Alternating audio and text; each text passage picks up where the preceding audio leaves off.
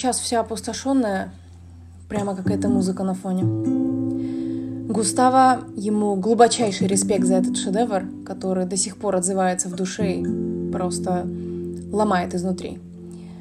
Собственно, сегодня речь пойдет про The Last of Us 2, вокруг которой нарисовалось очень много хейта, желчи и обвинений в сторону Naughty Dog. Остерегайтесь спойлеров, потому что если вы еще не играли во вторую часть, я настоятельно рекомендую отложить этот подкаст до лучших времен. Хотя для вас они вряд ли будут лучшими, ведь вы сможете выпасть совсем из реальности после того, как ее пройдете. Такой вариант тоже возможен. Мне тяжело смотреть на то, как сейчас диванные критики уничтожают игру и равняют ее к плинтусу, тем самым форсят очень много людей возвращать диски, деньги, чтобы не проходить эту самую худшую в истории игру. Я вижу, что комьюнити поделилось на два лагеря, однако я предпочитаю сегментировать их на все пять. Первое — это люди, которые сыграли в первую часть, а нам не понравилось, и вторую сейчас они обсирают только потому, что модно.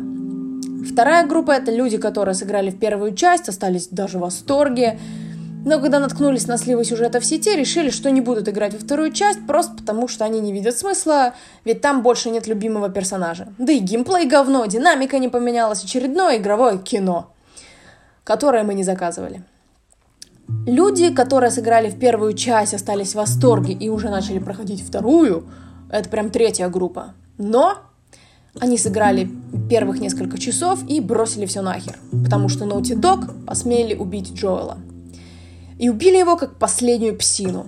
Жестко, мерзко и на глазах у самой Элли. А чтобы жизнь медом не казалась, еще придрались главным героям-лесбиянкам, политическим посылам между строк – и отвращению к антагонисту игры, которая, собственно, безжалостно убивает Джоэла. Четвертая группа — это люди, которые сыграли в первую часть, остались в восторге, прошли вторую часть, дав шанс Naughty Dog раскрыть картину шире, но все равно плевались, потому что концовка, видите ли, ну не такая, как надо было. Пятая группа людей — это те, кто сыграли обе части, остались в восторге, а потом и вовсе поникли, ушли в себя, потому что общий месседж игры был совсем про другое. И они во всем этом нашли себе пищу для размышлений и морально остались опустошены. Я не могу отнести себя к определенной группе, так как испытывала чувства минимум трех из них одновременно.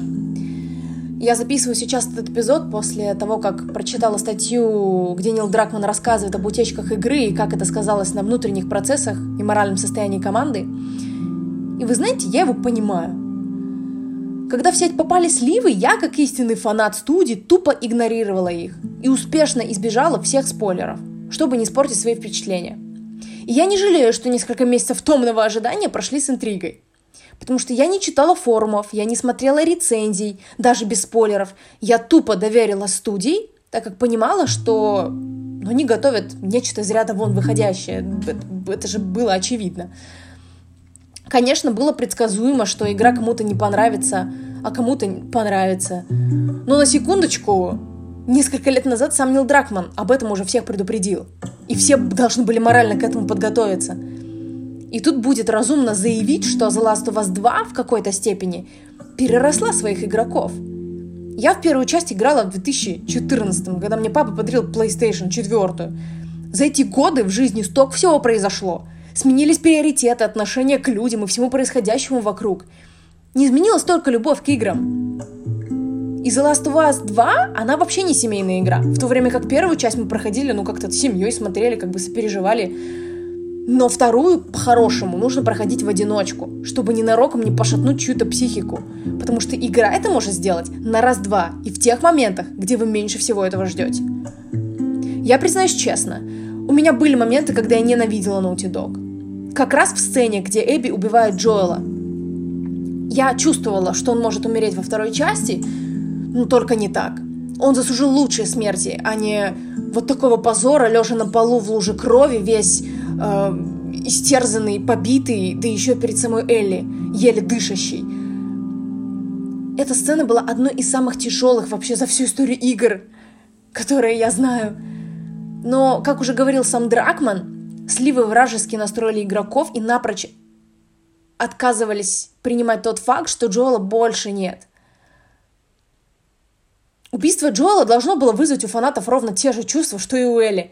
Злость, ненависть и отвращение. И со мной это случилось только потому, что я не видела сливов, и я не знала, что в игре будет происходить. У меня не было времени поплакать, хотя очень хотелось. Все, что было в голове, как же я хочу убить эту суку, накло ее посадить и снести ее голову за то, что она только что сделала. Я никогда в жизни не испытывала такого по отношению к людям, чего уж там про персонажей в играх говорить. Но тут все было по-другому. Я, я хотела понять, why? Why are you doing this?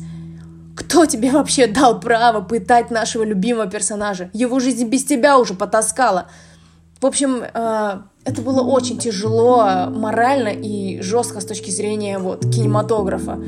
А в скопе с тем, что ты наблюдаешь за происходящим вместе с Элли, еще больше усилило, усилило мое чувство ненависти к Эбби.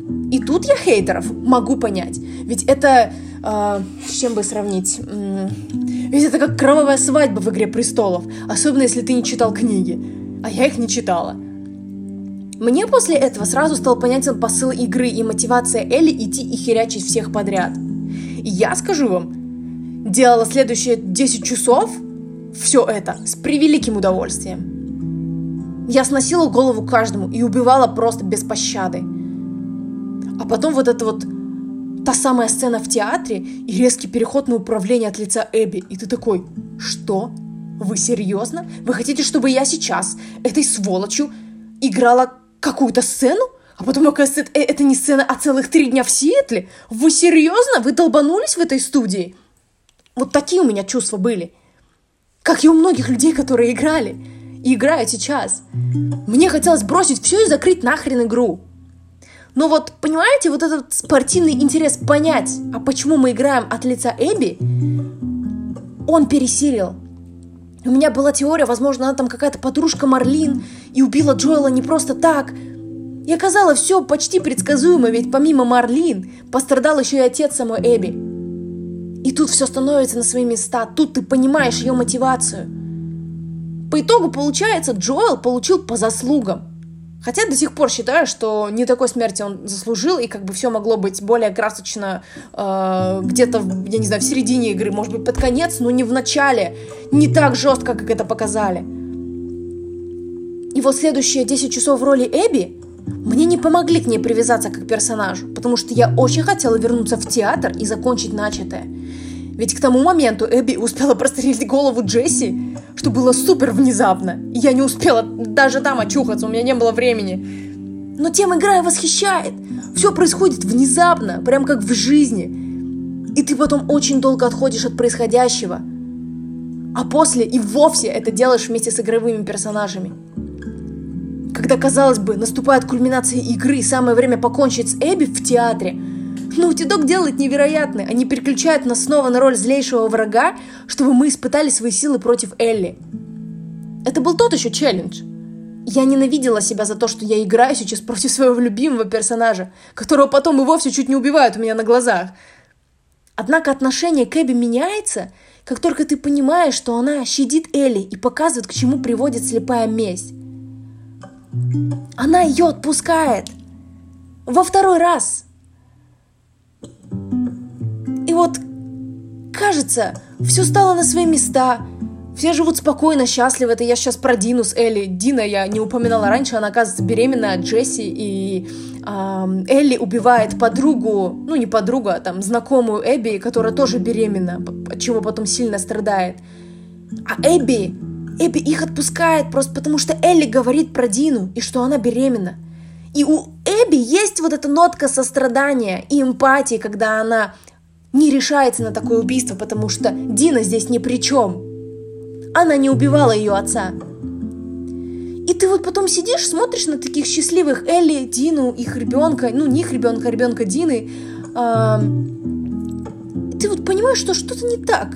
Вот это не то, что ты ожидал. Игра не может закончиться вот так просто, потому что они разошлись и типа все стали жить спокойно. И через пару минут ты понимаешь, что оказываешься прав. Ведь у вас Элли одинаковые чувства. И вы все еще думаете о том, как отомстить, как прикончить эту сволочь. Потому что ее земля вообще непонятно как носит до сих пор. И я сейчас себя за это ненавижу. Мне стыдно за эти чувства, ровно так, как стало стыдно самой Элли, когда она почти придушила Эбби. Я очень хотела ее убить. Но я в то же время понимала, что после того, как это случится, я буду чувствовать себя куском дерьма. Если учитывать тот факт, что Элли уложила просто всех друзей Эбби, в то время как Эбби убила просто Джоэла, и на этом остановилась, и нашла силы отпустить Элли дважды, еще раз напоминаю – да это достойно уважения. Реально. Как бы там кто не был виноват, но это достойно уважения, ведь о, в общей картине мира Эбби получается более адекватной, ведь ее месть не ослепила. Конечно, обидно, что все по-разному смотрят на сюжет иначе воспринимают происходящее, но, как по мне, Naughty Dog сделали шедевр – они нахрен переплюнули всех, потому что сделали то, на что, условно, сценаристы «Игры престолов» не осмелились бы никогда. А именно уровень внезапности, жестокости и реализма в происходящем. Еще мне обидно за игровых журналистов. Да, тот же Вадим из Детеев, Алекс из Игромании, Денис из Канобу. Я читала все их рецензии. И сейчас их всех обвиняют в продажности, мол, они хвалят игру, потому что им денег дали. Да даже если и дали, вы думаете, все эти отзывы реально было сочинить, при этом ненавидя игру? Да я никогда в жизни в это не поверю, потому что я прошла ее сама от и до. Спасибо людям, которые пишут мне в Slack и мешают сейчас записывать этот подкаст. Вы прям делаете мой вечер. Но возвращаясь к рецензиям, которые якобы проплачены, я в это не могу поверить. И я понимаю все чувства, которые эти журналисты описывают. Потому что я испытала то же самое. И я написала бы, будь я журналистом, ровно то же самое, потому что именно такого эффекта и добивала студия. Именно вот так вот развести тебя на чувства, именно так тебя зацепить и так тебя морально прикончить просто. Я никого сейчас не защищаю, но мне хочется еще раз отметить, что The Last of Us 2, она значительно переросла своих игроков и поставила очередную планку того, как нужно делать линейные сюжетные игры. Ведь отсмотреть 20 минут титров, а потом в полном ужасе осознать, что произошло, и расплакаться, как это произошло со мной, ну это вау-эффект и заслуживает аплодисментов. Концовка в игре, она открытая.